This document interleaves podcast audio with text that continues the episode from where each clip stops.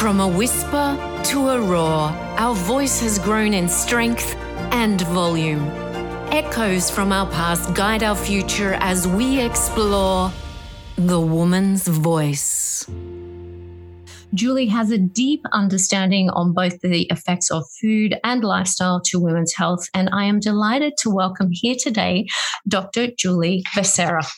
Welcome. Thank you. Thank you for having me, Lisa. I'm glad that you've created this platform so that we can all open up our minds and hearts to what it means, what women's voice means. Absolutely. And as, as you know, in your in your life, in your journey, in the the hundreds of women that you've influenced and been influenced by indeed i think that that your story of your life has brought you to here and and making sure that you have an impact that is incredibly personal and important in today's world so thank you for being here uh, I want to kick off by asking you a question that I love asking everyone. And it starts with Do you love, love the sound of your own voice? Hmm. Well, I, I, could say that I do now. Mm-hmm. Um, I'd say it's because something happens lovely with age while everything else sort of starts to decline. The wonderful thing that happens with age, and I tell my patients this all the time don't worry, it'll, you know, you'll be better with age. But you become, you feel more authentic in yourself. You feel that what, you know, what's projecting from you comes from a, a place of partially experience and partially feeling a bit more whole in who you mm-hmm. are. So I think the voice projects that wholeness and and so it feels nice. It feels nice to yourself to to hear your voice and yeah, but I never used to feel like that. I think I come from a family of uh, people that think too much before they speak. Absolutely, and, and that happens. It's not it's not true and authentic. Yeah. No, absolutely. And I love the word that you've used there, which is essential, and that is feel. You know, I teach people not to just listen to their voice. Of course, they have to listen to their voice, but to actually feel the voice and feel the the relevance of the meaning of the word that you're that you're articulating. And you're right, as you get older, the voice really does uh, take on a new meaning. I think because of mm-hmm. our our wise wisdom and our experience. So I think that that uh, that's a great uh, way of wrapping it up. Is that we are feeling our voice. Mm. This one is also a question that usually tricks people up because they don't think of their voice in colors. But if you had to describe mm. these voices as a color, what would it be? So if I said Oprah Winfrey to you, what color do you think her voice is? Ruby red. Oh, I like that. I she, like that. She's she's powerful. You know, she's strong. She's got a a, royalty about her. You know, mm-hmm. so I think ruby red. Absolutely. I think for me, there's always inflections of purple. I don't know if that's because she was in the yes. color purple, yes. but there's always that layering. So I think I can see that ruby red. And uh, what texture do you think? Let's add that into it. What texture do you think should be in ruby red? Velvet. Absolutely. Isn't it interesting? We can actually articulate this. Mm-hmm. People don't think about it this way. What about, here's one Donald Trump? Oh, the person I try not to think too much about. Well, mm-hmm. look, you know, uh, you may want to cut this, but sort of poo brown, you know, because that's what comes from his mouth. But I should never say that. probably with with sincerity, uh, probably baby blue because he's so childlike. Mm. You know, there's not there's not a lot that comes from him that feels beyond that. And mm. so uh, that's just one perspective. I would say baby blue. Yeah, I see him as transparent. Mm-hmm. I see a, a very um, a very mucky color, like a Japanese shrine door. You know how you can sort of see mm-hmm. through that, and it's a color, but it's not a color. That's mm. how I see him because. Um. What about Lady Diana? Well, that's a sad story because I don't think she ever found her voice. But what do you feel when you hear her voice? Oh, I feel, yeah, it's not strong to me. That's not how I hear her. It's not mm. strong. I would say a very soft pink. That's interesting because I have pink in my mind too. Mm. Yeah, it's it's feminine and it's there, and I think it has the potential of the growth, but it didn't quite that get there. Of course, it got she, shut down. Yeah, that's right. All right. So, in reflection to those colors, what color do you think your voice is? Mm. I would say a bit of, but have to. I'd have to say blue, and it would mm. have to be a sort of a like a sapphire blue. Okay. I would think would be my nice. my voice. Yeah. Is that the color you want it to be? Uh, no, I'd probably like it to be golden and shiny. Really. Oh. Mm. Okay, that's interesting because I've always thought you've got a beautiful voice. Oh. So, and and I probably would put you into the bracket more of of Oprah. Mm. Well, yes, but you know we don't want to flatter ourselves, do we? Oh, that's an interesting point, isn't it? Voice. Mm. Voice is one thing, but mm. therefore what we say. But no, I would say, you know, I'm, I'm a, I'm a big, I, I, I feel a lot of things about me are sapphire blue. So, and I, and I do, I, I, I'm fine with, with the tones of my voice. Um, I think it's, it's, tone is really important. It mm. says a lot, doesn't it? Absolutely, absolutely. What tone do you see most women speaking to themselves in? In your practice? Mm. Well, I see women in in their most vulnerable state.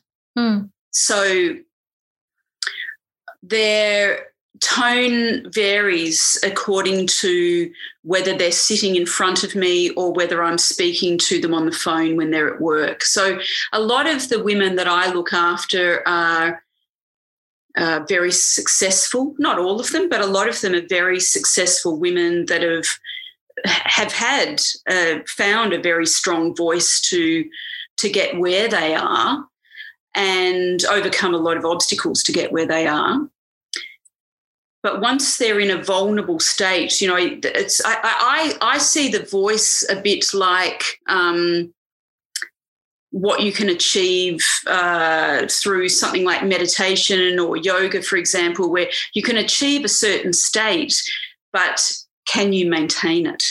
Mm-hmm. You know, and I think that that's an example of that. So you have these women that come in and their vo- yeah their voice becomes quite vulnerable and they're experiencing a lot of insecurities and you know they're trying most of them are trying to conceive or they've got hormonal issues or um, something that's disrupting them and really throwing them off mm. so their voice changes and becomes quite quite vulnerable and asking for help. When someone's asking for help, their tone changes. And you, I would imagine you've become really good at identifying what state that person is in. You'd have to be able to be very sympathetic to where they're they're positioning themselves. Where do you think that skill has come from for yourself in that you've learned to identify that I think some of it you have as a natural ability to start with, and the rest of it just comes from doing it all the time. And things come out of my mouth in a consultation that I just think, where, where did that come from? Mm-hmm. Because there's a lot more to a any interaction than just you and I or the patient and I. There's a lot of factors that come into it, and you you're there like so, so some of it is natural and I, have the ability to be very empathetic anyway. And so that gives me a certain warmth and that brings out a lot of things in the dialogue that might not naturally come out. But yeah, no, I think it's just a, you just learn it. It's just a, it's just something that the more you sit with people, the more you understand how to how to give and how to receive. Well, you know, my my motto in life is give more than you receive. So I'm mm-hmm. just always dishing dishing out, you know. Dishing out. Mm. I I think that your work, and I do know some of your work quite well, in that you would sit in front of people and work on a vibrationary sense or an intuitive sense as well, that you can pick up on things in people that they don't even know about. Is that something that you are aware of in your practice? Um, I hear about it more because sometimes you don't know you're picking up on something unless mm. someone feeds back that, that information to you. Mm-hmm. So, absolutely. It's not like it's a, I mean, I believe we're all psychic, if you want to use that mm. word. I believe we all have the capacity for that. You just have to be really open. And if you're open your heart and you open your mind, then things flow for the person that's with you. You know, most people that come to see me, and this isn't to put anyone off coming to see me, but um, most people do end up having a cry. Mm. Now, I'm very comfortable with that because I see the beauty and the transformation that can come from opening up. Uh, but that's an ability that I have that, yes, I, I definitely know how to assist people in moving forward and growth. And that mm. could, could we could go on about forever, but that yeah. can be in different directions because the reason that they came to me may not necessarily be where they end up going. That's right. Sometimes you can be a, just a, a passing through. You know, you've got to direct them in a different way. Jules, why do you think so many women find it difficult to find their voice today? I don't think it's as bad as it has been in the past, but I think we're stuck in that middle road a bit where there's the opportunity for women to step up, but not everyone's ready. You know, we we all have to hold each other's hand a bit, and those that are a little bit hesitant say, "Come, you know come with us. I've i've been fortunate in my life that i haven't had too many blockages in regards to being a female.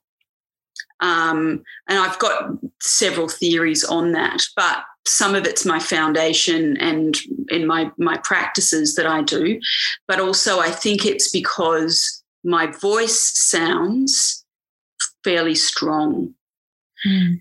now I hear a lot of female voices because I primarily work in women's health. So I hear a lot. I hear I hear voices that I can't believe come from women. You know, wow. just like incredibly meek and they're talking to me like it's it's unbelievable, you know. Wow. But, that's, but that's who they are at this time. In that snapshot of time. Yes. yes. So if you have a voice like that, then there's a vulnerability that comes out of you. And I think that that doesn't always work well in, let's call it a man's world. Mm-hmm. Because women can be interpreted in a certain way. I think it's really changing though, because a lot of women that I work with that are uh, very, very feminine in their their whole attire that used to be seen in a certain light. Now it's not. Mm. Now it's like, I think men are a little bit more, we don't know who's about to walk through this door, so let's watch out. Yeah. We know it's a woman, but let's just watch out. Yes. Because it may not be what it looks like mm-hmm. on the outside. Mm-hmm. So I don't believe in my practice personally that you can lose your voice. Now, are we talking physical voice or are we talking internal voice? And the two very much dance around each other. But I'm probably talking more about the internal voice right now. And I I believe that we're born with a voice. We're born with the ability to communicate through vibration. We can change those tiny little nuances and inflections with breath pressure as babies to say, This is me. And as we grow older, we start to become more conditioned into society and we start making agreements with ourselves and we start disconnecting from the voice that we were born with. Mm. Do you agree with that, or do you feel that it is possible to lose your voice? Oh, I think life experience, because you know everyone's life experience is very different, and and some people have massive, massive things that can change their voice in, in a negative or a positive light. Mm. Um, I've seen women that have had stillborn babies, which I've unfortunately had a few of those around my practice, and mm-hmm they lose their voice for quite some time in in a really sad way. It's, yeah. it's, it's a really difficult thing to do because anything that completely uproots you is going to change your foundation for sure. Yes. Yeah. I think that our voice is a lot to do with how we think about ourselves, how we interpret who we are. And that voice and that interpretation can change in my in from the way see the way we see voice could be different too. That's right. You're a voice right. coach. I'm a practitioner. I hear voice but in a different way. Mm. so i think there's a choice. There's a hmm. choice. There's, there's so much stuff is in our minds of who we think we are what we think we're capable of. And I think that beautiful young girl, Amanda Gorman, who spoke um, for the inauguration in the US, said it so beautifully um, at, at, the end of her speech. And um, I wish I had it in front of me, but you know, that it, it, saying, you know, that you wake up in the morning and you decide where am I going? You know what am i doing? What does this day bring? How will i approach this day? And do i choose to be brave and and courageous and take on this day? Or do i choose to step into this day feeling unsure and vulnerable? And i think all those things affect your voice. Absolutely. Choice is the the primary component in this. And I've got another question here of when you're working with women, and you've just mentioned um, the unfortunate scenario of stillborn. At what point do you see the shift generally start to change where they start to use their voices again? And how do you get them to that point? So, the first thing I do is I ask people to well, a lot of people need uh, counselling and and etc. But I ask them to grieve mm. and to welcome themselves, to give themselves permission to grieve, because not everyone wants to go there. Those hmm. uncomfortable things that we feel. And you know, one it could be anger. You know, anger is uncomfortable too. Those things that we feel take us across a line so it's like a growth, or I say to patients, you're like a cabbage, you know, you've got to take off all those layers of the cabbage to get to the good part that's nice and edible. And life is like that. So it's giving themselves permission to grieve. So it's one layer.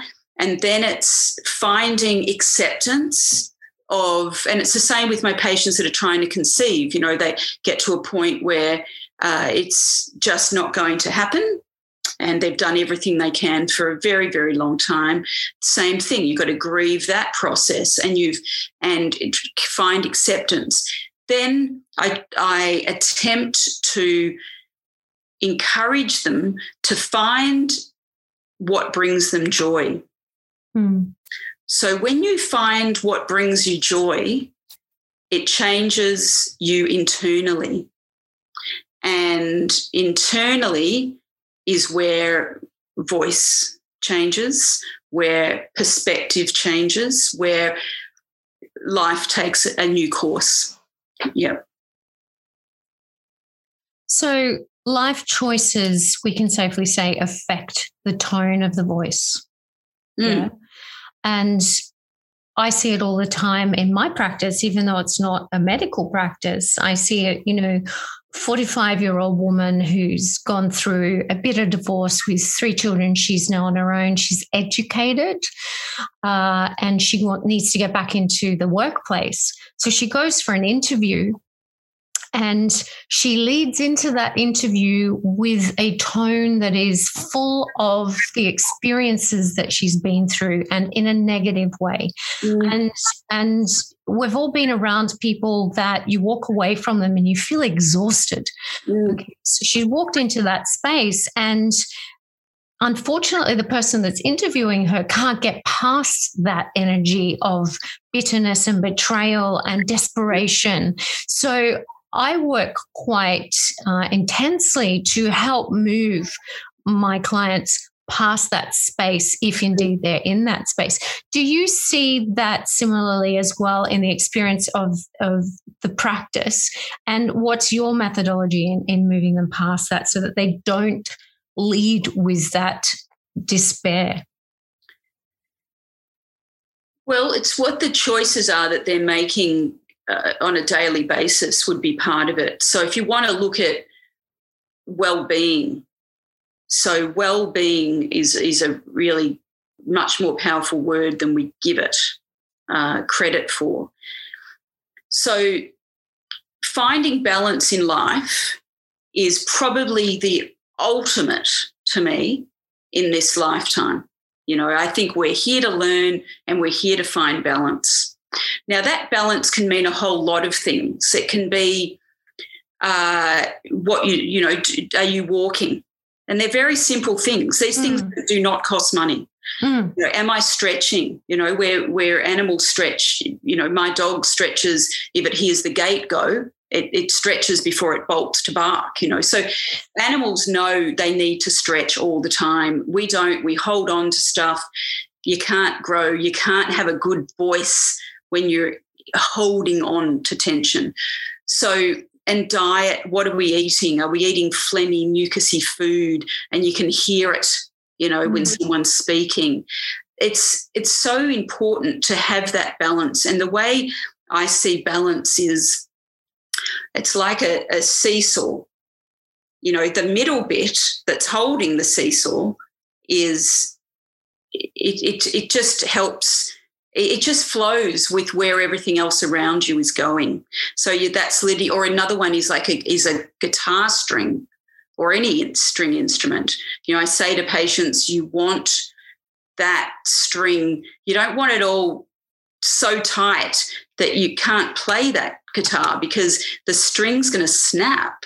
Mm. You don't want it so loose and flabby that you can't play it. You want it just right. And that to me is life, is that constant retuning, retuning of the string and not being down on yourself when you go out of tune, just mm. retuning a little bit here, a little bit there. Not, you know, a lot of my patients work out so hard. They're high achievers and their, their guitar string is so tight, they're going to yeah. snap and you almost need them to snap. Mm. You know, and you can hear it. You hear that in the voice too. Absolutely. It, um, if you're talking musically, it, it, pitches sharp, so that gives you that on edge, mm. constant aggravation in that undertone. So that's mm. a really, really great analogy. Uh, I know in my experience in, in going through the health trials that I've been through that the hormone system.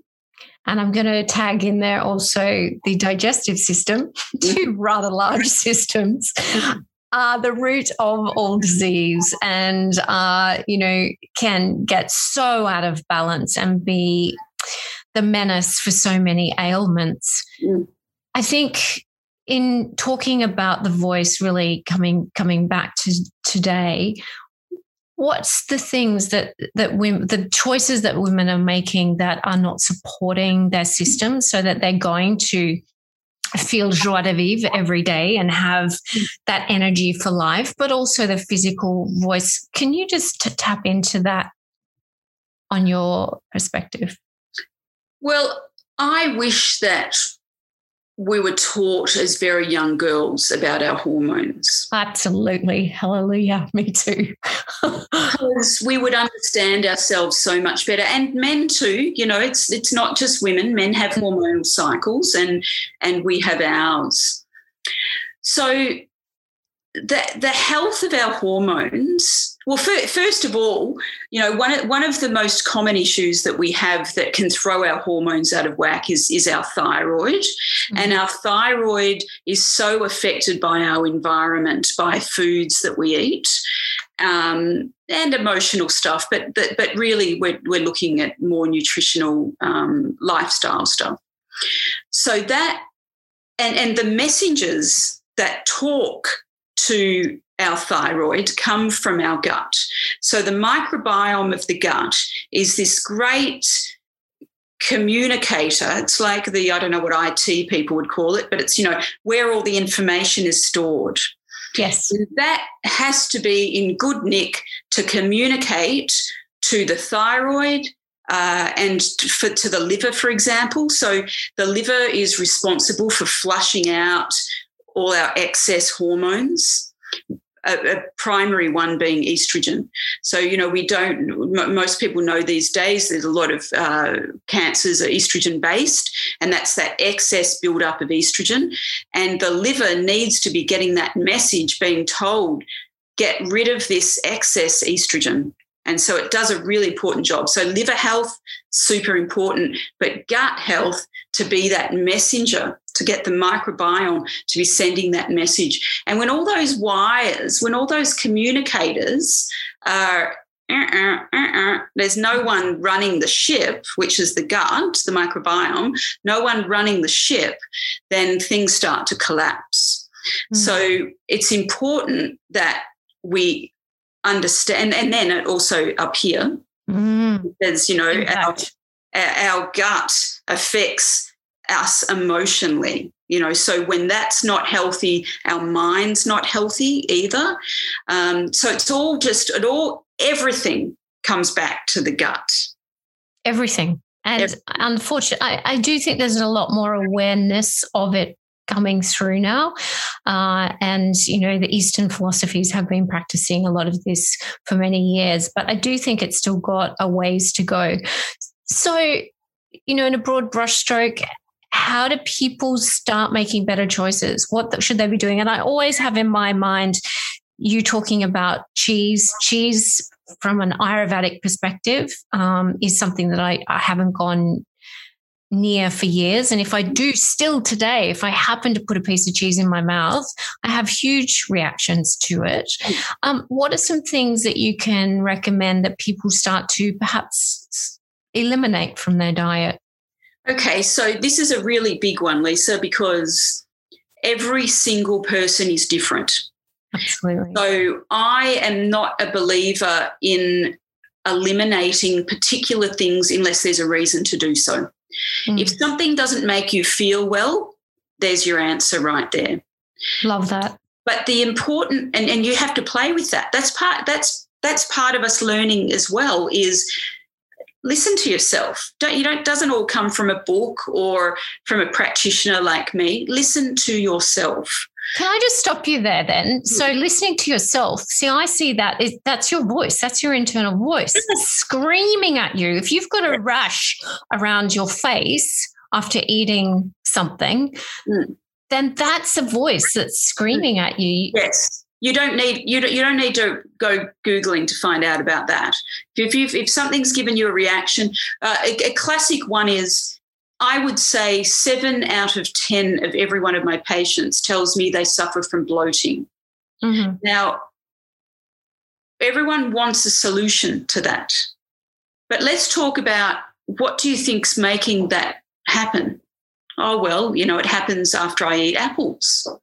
Well, let's not eat apples.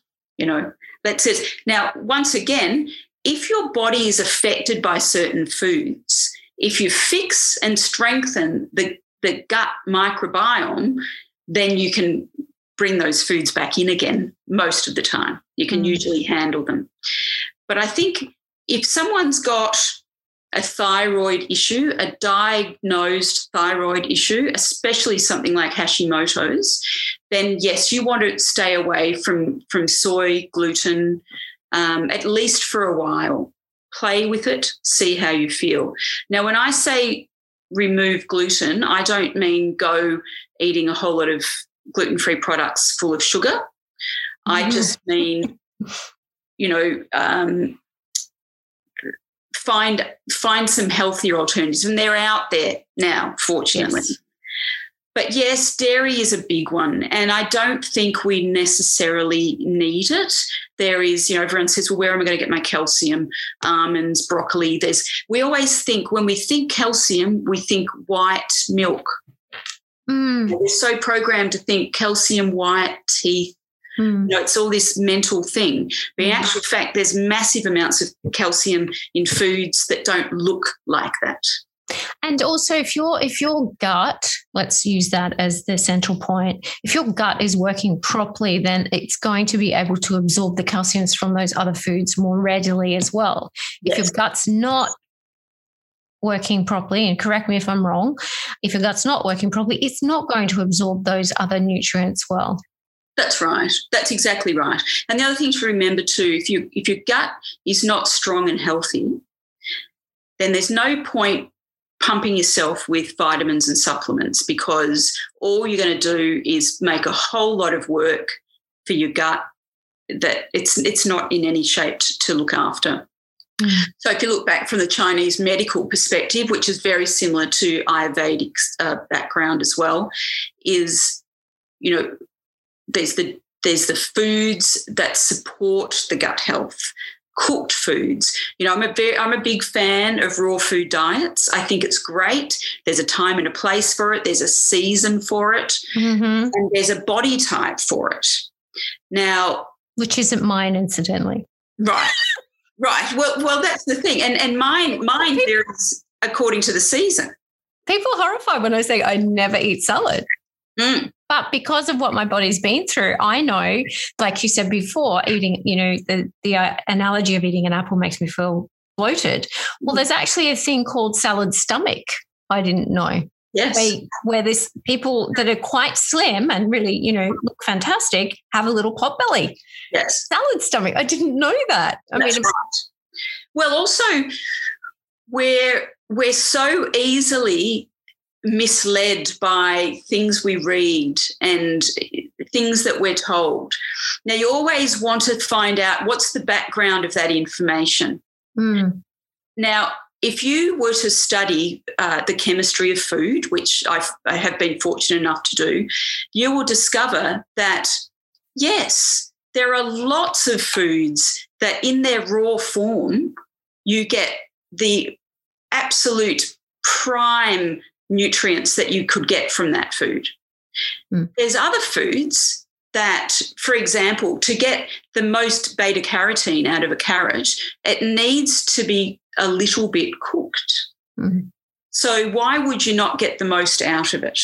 And also, what you're talking about too, which is that digestive thing. You know, not everyone can digest raw food, and it depends what you refer to as salad. Some people are fine with with lettuce. Um, some people aren't. So, you know, it's really, we're all so different, and you have to experiment with food yourself. Yeah. And, and I, you know, I could stay on this topic for a very long time because of what I've gone through. And I, I like to think that my internal guidance system or my internal voice has really saved my life in many, many ways because during being diagnosed with cancer and going through the Western um, medicine and understanding and being introduced to an Eastern philosophy, I started to really identify that there isn't one way of doing things. Mm. And um, everybody needs to find out what works for them. And I mm. think that's that's what you're saying there is that don't just listen to the media. Okay. Go and find answers, go and ask questions. You know, mm. and this is a part of finding your voice. If you if you've lost your voice or you re- need to reconnect with it you know i was always asking questions. So do you think it's fair to say that over the last 50 years that we've become more saturated in the in the in the market that we don't listen to ourselves and we listen to what the ads say on the television at 8.30 at night that i need to have that chocolate coated ice cream? Mm. um, well, I it's an ego thing as well. Like, how do we circumvent that? I deserve that. I've worked hard, so I need to have that. Well, f- first of all, that's a really great question because I was just talking to a young woman the other day who was asking me a, a bunch of questions, and I asked her what she thought and felt about herself and she was a very attractive 23 year old um, in great shape. Um, in fact, she's a PT trainer, but her view on herself was really quite negative. And so I asked her, you know, what do you do to find to do that makes you happy? And she said, well, you know, I'm, I'm not really that happy, but you know, I, I do things like um, I get my nails done uh, Um, my hair and I work out. And I said, and, and where's that level of happiness taking you? And she said, Well, that's why I'm confused, Julie, because I think that that's going to make me happy. And I said, Your focus. I said, you're, you're, It's lovely because you're young, you know, and, and it takes time to figure this out. You know, you've got to have compassion for these people. But we spend so much time on our exterior mm. and our palates, our taste sensations, mm-hmm. you know, our senses, that we forget that if we only did a little bit of the work, not even the full amount, but a little bit of that work internally, we'd be so much happier. Mm. We'd be so much more content. Yeah you know and and to me i know uh, 3000% that that is right. Hmm. that if you you can still do everything you do you know we don't have to become monks and, and live in a cave. And you'll still have desires you know you'll still be able to run your business and and have your profiles. But if we go inwards first you know, th- this is a big thing that I have have discovered over the years. Mm-hmm. There's certain emotions that come with ego, for example, uh, which brings lack of contentment. For example, um, you know, we're all so competitive these days. You know, how many followers do we have? You know, mm. how many people like me? Mm. Why do they like her better, but I'm better? You know, and it's so competitive that we've got, we've lost, we've lost that true self worth, that self love that gives us a voice mm. of, that people can hear, that people go, I want to hear what she's got to say because I don't know where it's coming from. That's right. But it's I'm unfamiliar. I'm attracted to that. Yes. And that's what we want to strive for in my eyes. Absolutely. And that's when it all starts to happen. Mm. But that's just not one thing. It's not take this tablet for five weeks and you're going to be better. No. That is a continuous practice and commitment. Yep. Do the work. You've got to do the work. There is no shortcut. No, Unfortunately, none. We are here to do the work. And I'm not even interested if anyone thinks there is. I don't want to have that conversation with anyone because I do not believe it anymore. And if you do the work, I promise you, you'll be looking me up online to tell me thank you. but it's it's a it's it's the best that the gifts you know i'm a practitioner people come to me they pay me yes i can help them with all kinds of things but the greatest gift and i tell patients this every single day and if any of them are listening they'll be laughing. Every day I say to patients, if you find whether it's meditation which i think that that's the ultimate. So let's talk about that for as an example. Yes. If you find a way to learn to meditate i don't care what path it is whether there's a guru involved or whether it's just you know listening to the waves on the beach. If you find that it'll be the greatest gift you will ever ever give yourself. And there are a lot of other things you won't need. Yes. You won't need them. It just falls by the wayside. Yep. You know, so it's the greatest gift and it's free. Absolutely. Absolutely. And there's many different ways that both you and I can help people to yes. find paths. Absolutely. Uh, Jules, many people suffer from the imposter syndrome. Mm. Do you see this in your practice? And do you have a theory as to what imbalances may be contributing to this? It's that mental dialogue, mm. obviously. And that's just once again going back to what we're talking about. They haven't done the internal work yet. It's too much external. And so the chatter, so the the the words, you know, we all go there. You know, yeah. Sitting in meditation never, and go. It never goes away. No.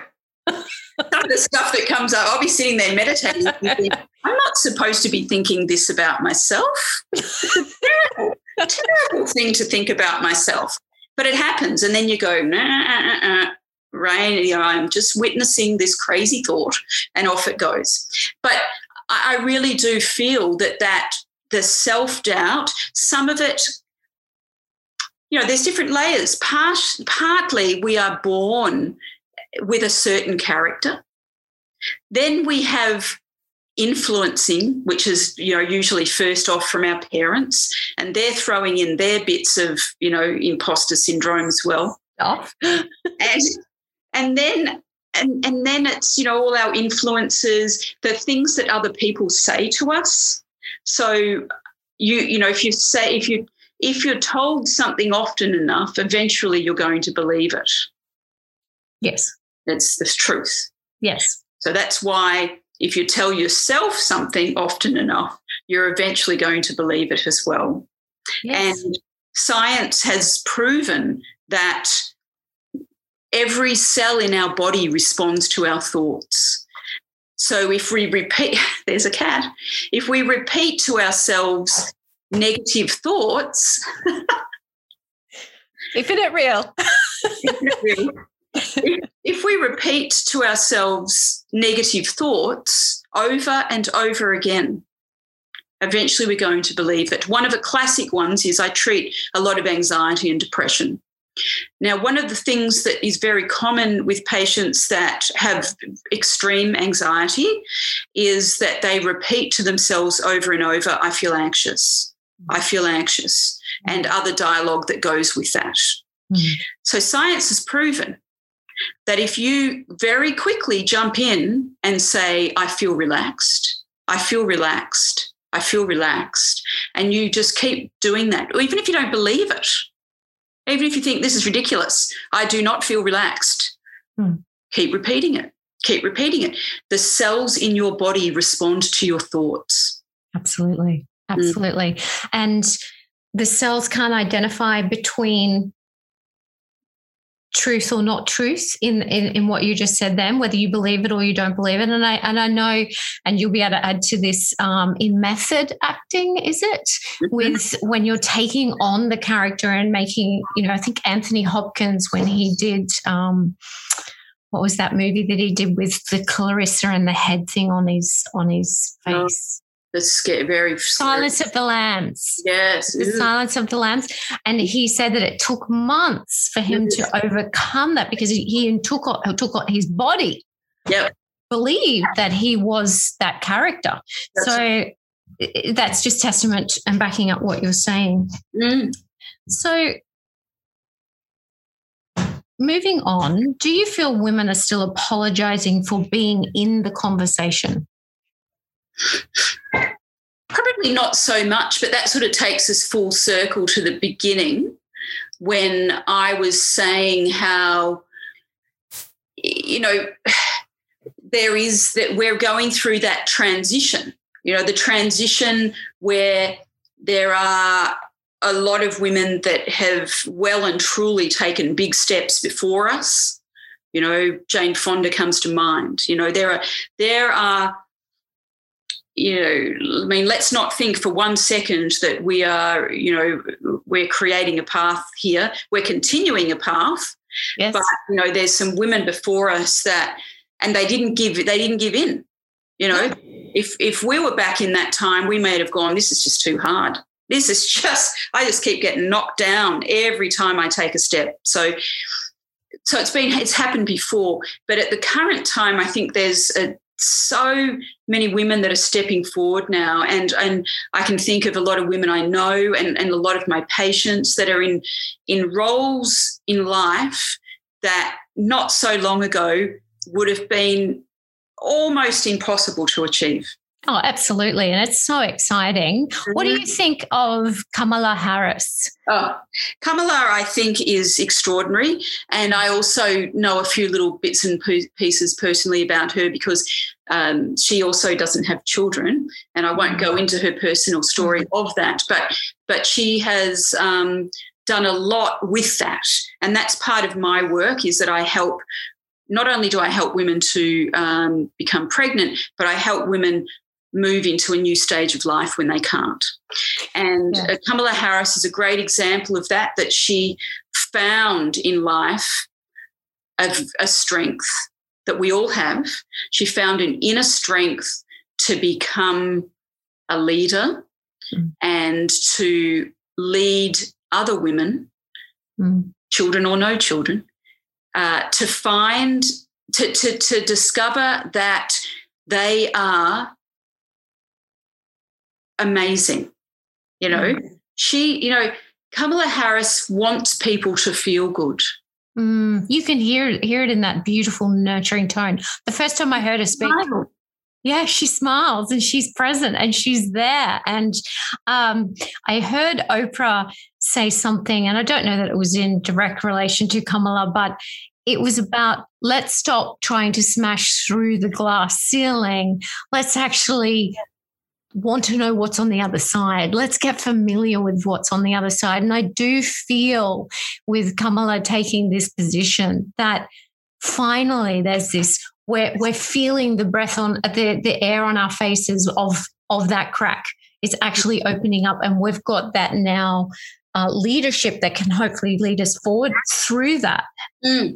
Do you well, feel the same way? I, I, do. And the few people I know that uh, know Kamala personally have what they've told me about her appeals to me a lot yes. because we don't want to just be a strong woman that steps into a man's role and plays it the same way. No. And she's not that. She's authentic you know, I love that word because it's important. Mm. She's authentic because she wants to do the role. She wants to play that, she doesn't want to play it. She wants to be that role to make a difference with, as Kamala. Mm. With That's her, difference. It's a difference that's the difference and that's the magic and that's what i i'm just you know jumping around beaming um mm really not because of all the other things that have gone on with the, the American politics, but the fact that she's there and she mm. is, you know, I don't actually like using the word authentic because I think it's so overused and used in the wrong context. But in this, I think that it's it's perfect. Um, I love the word because the true definition, and it's unfortunate, yes, it is overused, but maybe because it's such a great word. It's not my favorite. Terrific is my favorite word, actually. But and, and very underused these days. But authentic, because to me it's something to strive for. Not not a word to be used all the time, but something to be strived for is to be that. Absolutely. You know, definition of the word. Yeah. So on that note, and, and we're coming to the end of the interview today, but can you just encapsulate where you believe great inspiration and leadership comes from? Mm. It's a big question, Lisa. Just put that in a little couple of words. Yes. Okay. no like, pressure. I, like, I know Jules, and she's not going to make this easy.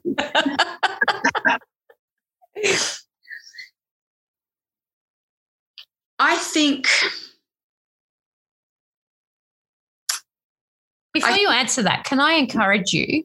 Yeah. Because you've got so much in your belief system and your practice. Mm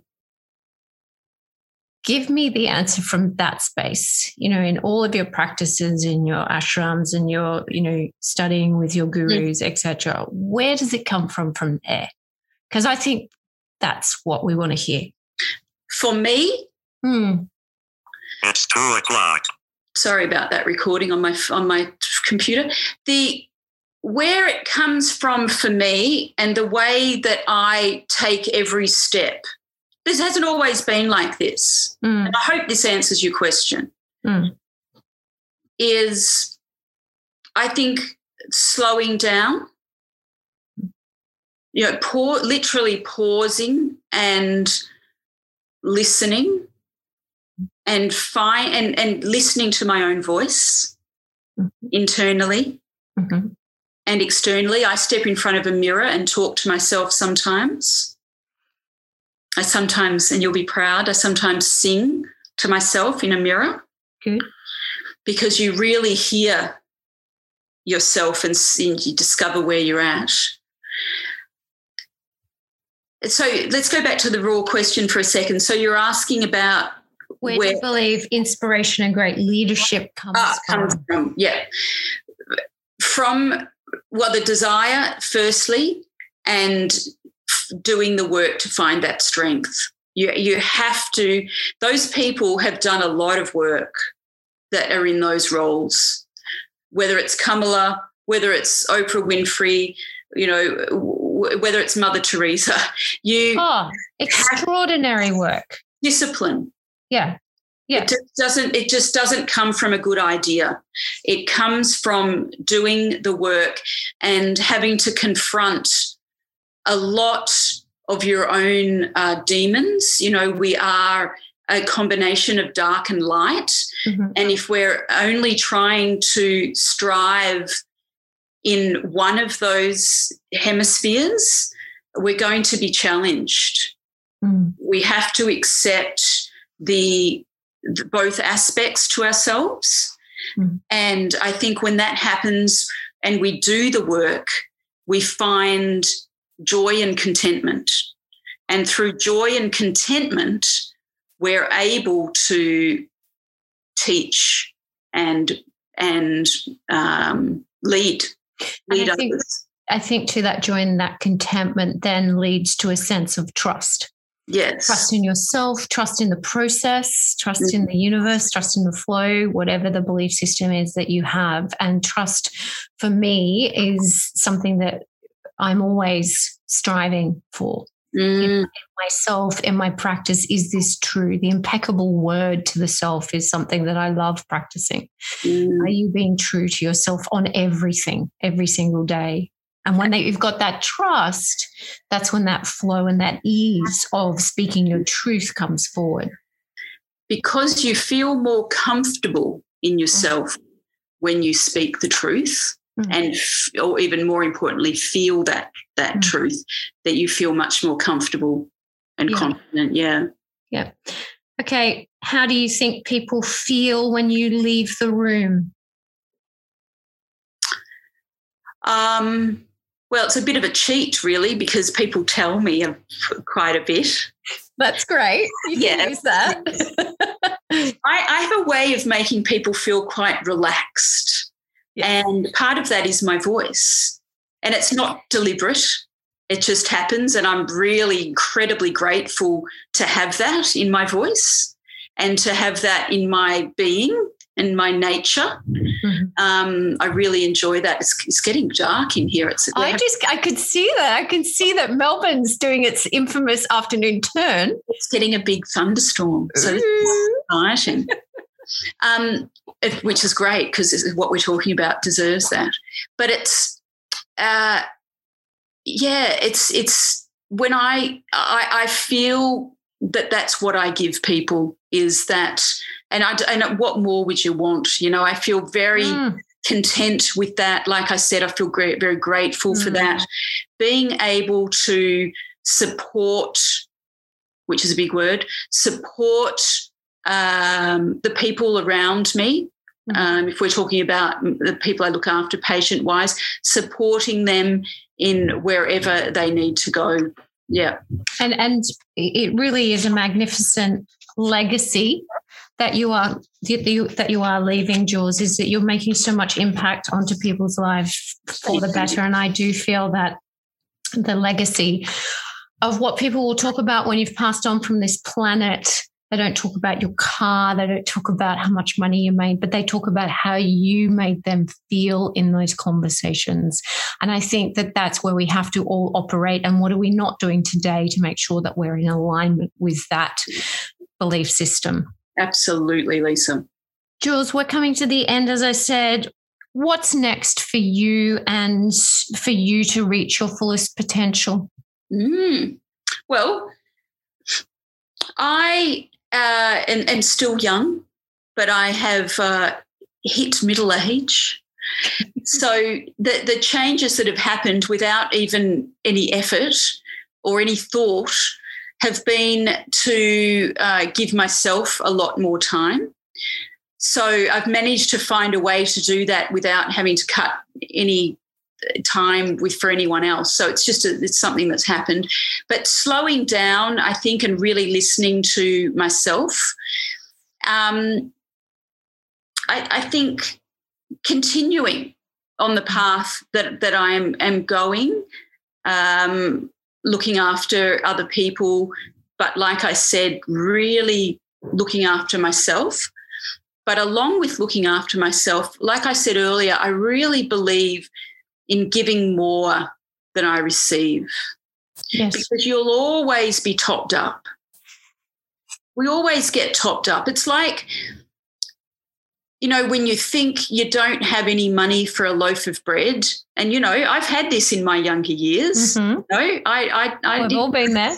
Yeah, didn't come from money. I, have eaten, you know, the only thing in the house with potatoes with little things growing out of them. but when you think that it's all gone and that you've really got nothing left, you get topped up, right? Mm-hmm. The more you give, the more you get topped up. But I think it's important to always keep being grateful for what you receive. And that's where I live my my time is I could not be more grateful. There isn't anything I can think of that I would want. Not at this time. You know, maybe eventually I might wish for something, but at this time in my life, there is nothing that I want or need. Mm. I feel my cup is overfloweth, Lisa. Excellent. And if people want to look you up and work with you, you do work with people all over the world. You're based in Melbourne, aren't you? Mm-hmm. Yes. And they can reach out. We'll, we will, of course, put all of the links to Julie and what she's got running at the moment. She's got all uh, different programs and books, etc., that you can tap into. Thanks for joining me today to strengthen your voice. You want to be heard and you deserve to be heard. We're here to make sure that the woman's voice is heard. I'm Lisa Lachlan Bell, and together we are the woman's voice. Thanks to our official sponsor, The Voice Draw. For more information on your voice, go to thewomansvoice.com.au.